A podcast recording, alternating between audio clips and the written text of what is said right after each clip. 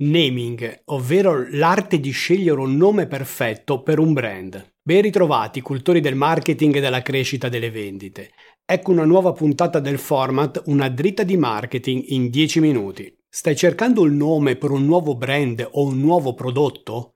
La fase di creazione di un brand è un'alchimia che può apparire misteriosa ad un occhio poco esperto, ma che in realtà contiene una buona dose di scientificità. Esploriamo in questo video le tipologie di naming per scegliere quello più appropriato al tuo progetto. Il mio nome è Gianluca Testa e da vent'anni sono un consulente ed imprenditore del settore marketing, founder di alcune realtà come For Incentive, For Contest e Memo Brand.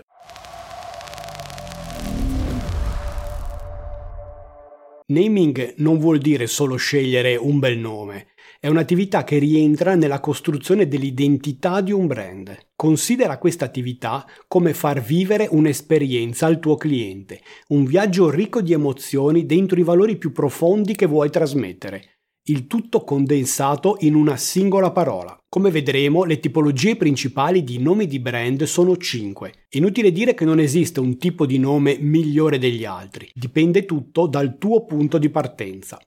Hai poco budget o disponi di fondi quasi illimitati? Quanto tempo ti sei dato per portare al successo questo marchio? Hai un personaggio pubblico famoso che lo sostiene? O il suo fondatore è una persona carismatica e rispettata del settore? In base ad un'attenta analisi potrai ragionare su qual è la scelta migliore e iniziare il processo di creazione. Ci sono anche alcuni criteri aggiuntivi da tenere a mente. Un marchio infatti dovrebbe essere facile da ricordare, diverso e distintivo, suscitare interesse, avere un senso e uno scopo, associare sensazioni positive, non raccontare tutta la storia ma lasciare la voglia di saperne di più nei potenziali clienti e inoltre deve essere disponibile e proteggibile a livello legale. Questo significa avere la possibilità di ottenere il dominio in tutte le estensioni possibili e poterlo registrare come marchio. Inutile dire che ultimamente queste fasi stanno diventando sempre più difficili. Bene, Dopo queste premesse partiamo ora dalla prima tipologia di nomi, nomi letterali della categoria, marchi come hotel.com, cars.com. Sono ormai difficilmente reperibili o molto costosi. Inoltre possedere il nome della categoria non è detto che possa portare reali benefici. Hanno problemi di posizionamento SEO sui motori di ricerca e una scarsa protezione legale, nel complesso non consigliabili. Nomi descrittivi, marchi come Europe Car, FedEx o il mio progetto Crema Fit. Sono facilmente ricordabili e chiariscono subito quale sia il tuo prodotto conseguentemente necessitano di minor budget pubblicitario per entrare nella testa dei consumatori, ma sono vincolati sulla categoria di prodotti. Ad esempio, un marchio di cosmetica non potrà lanciare degli integratori con lo stesso nome. Offrono una protezione legale medio-bassa. Spesso non è possibile registrarli come marchio denominativo, ma solo come marchio figurativo. Nome fondatore. Pensiamo a marchi della moda come Versace, Gucci o Armani, o Barilla Lavazza Grom nel food. Può essere un'opzione se il marchio è libero, suona bene e se il fondatore è un'icona del suo settore. In questo caso l'utilizzo del cognome potrebbe rafforzare il brand, anche se lo stesso potrebbe soffrire in futuro se ci dovesse essere un passaggio di proprietà. Offrono una discreta protezione legale. Nomi suggestivi su caratteristiche del prodotto. Marchi come Nike, Tesla, Red Bull. Interessanti, mettono in evidenza una particolarità del prodotto o i valori del brand. Ad esempio Nike o Nike è il nome della dea della vittoria dell'antica Grecia e trasmette l'essenza di ciò che l'azienda fa,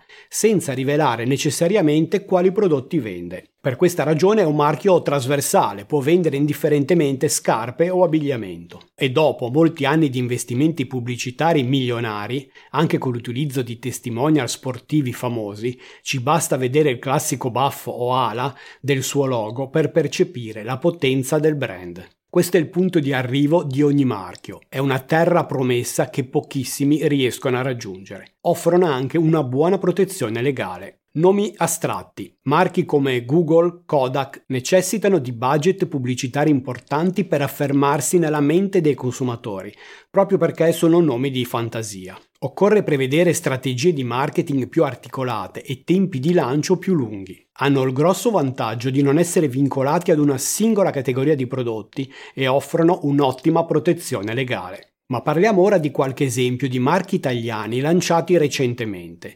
Piccola avvertenza. Quando parlo di brand su questo canale, intendo brand medio-piccoli, emersi con successo in una determinata nicchia nonostante la competitività dei loro mercati e la congiuntura economica poco favorevole. Parlo quindi di progetti realizzabili ancora oggi, con budget anche significativi ma non necessariamente enormi. Non parlo di Coca-Cola o di altri brand con fatturati miliardari, la cui storia ha origine nei primi decenni del Novecento. Questi brand di enorme successo giocano uno sport diverso diverso e, per quanto possono essere fonte di ispirazione, seguono dinamiche di business differenti e anche poco interessanti per la nostra finalità di ricerca e di sviluppo di, di nuovi marchi. Vi porto quindi due esempi contemporanei del settore cosmetica, entrambi sostenuti da due founder femminili che hanno un profilo pubblico di grande successo. Il primo brand è Goovy, che vede coinvolta Michelle Hunziker. Tornando al cuore di questo video, per la sua linea di cosmetici e integratori ha scelto un nome misto. Nasce come nome suggestivo per diventare poi astratto.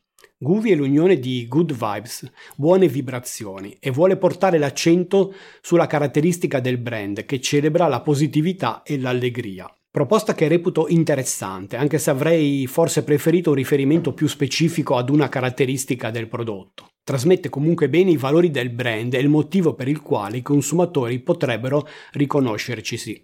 Questo tipo di nome di brand necessita di maggiori investimenti per affermarsi, ma il fatto di avere tra i founder un personaggio conosciuto ed apprezzato dal target femminile come la Hunziker facilita sicuramente la penetrazione iniziale nel mercato. Un esempio simile è il caso di grande successo di Veralab. Conosciuta sui social come estetista cinica, Cristina Fogazzi ha creato una sua linea di prodotti cosmetici arrivata a fatturare oltre 60 milioni di euro. Anche in questo caso parliamo di un brand moderno, ovvero cresciuto sulle spalle di un grande consenso social che ha fatto da volano alle vendite. Il nome scelto per i suoi prodotti è descrittivo. Personalmente non lo reputo il migliore dei brand possibili. Penso che avrebbe potuto fare di meglio, ma in questo caso la spinta social ha permesso al marchio di attecchire velocemente e, alla fine, l'ultima parola spetta sempre ai numeri. E quindi Complimenti per il risultato. In ultimo vorrei parlarvi del caso che mi riguarda più da vicino e del quale vi sto parlando nella serie di video From Scratch to Brand. Mi riferisco al nuovo brand di cosmetica legato al mondo del fitness CremaFit. Come già anticipato in altri video, visto che sto lanciando il brand con un budget molto basso, ho preferito optare anche io per un nome di marchio descrittivo, in modo che fosse più facilmente ricordabile dalle consumatrici e fosse subito chiaro di cosa si trattasse. Un brand rivolto al mondo femminile, donne moderne, impegnate attivamente nel lavoro e nella famiglia, che trovano comunque il tempo di dedicarsi a se stesse facendo fitness, con il bisogno di massimizzare i benefici della loro attività fisica. È un nome perfetto? Forse no. Se avessi avuto a disposizione un budget importante di marketing avrei fatto scelte diverse, ma Visto il quadro iniziale di partenza, si è rivelata una scelta azzeccata. Infatti è stato ben accolto dalle consumatrici, che ci hanno dato fiducia fin da subito. Sono anche riuscito, senza non poca fatica, a registrare il marchio come denominativo negli Stati Uniti e figurativo in Europa.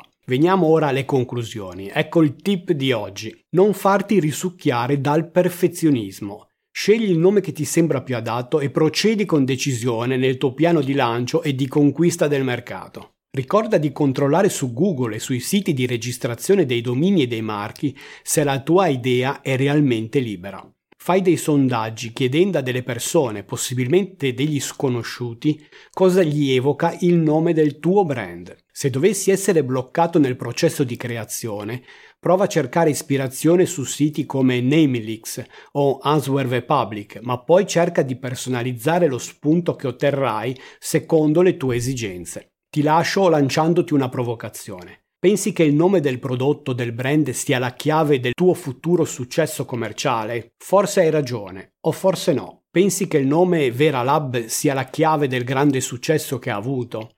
Io non credo. Ci sono brand di grande successo con nomi discutibili e, viceversa, nomi apparentemente molto efficaci che non hanno poi avuto il successo che ci si sarebbe potuti aspettare. In realtà il processo di costruzione di un brand è un'attività complessa, composta da molti elementi e il nome è uno di questi, probabilmente uno dei più importanti, ma non l'unico. Ricorda, non si possono trascurare gli altri ingredienti della ricetta per avere un marchio vincente. Dimmi cosa ne pensi nei commenti. Non dimenticatevi di seguire il canale e cliccare sulla campanellina per essere aggiornati sui nuovi contenuti pubblicati. Come avete visto troverete solo contenuti di marketing pratici e difficilmente reperibili altrove. E ricordatevi, è vero che le vie del marketing sono infinite, ma solo lo studio e l'esperienza ti faranno imboccare la più veloce e profittevole. Ciao, a presto!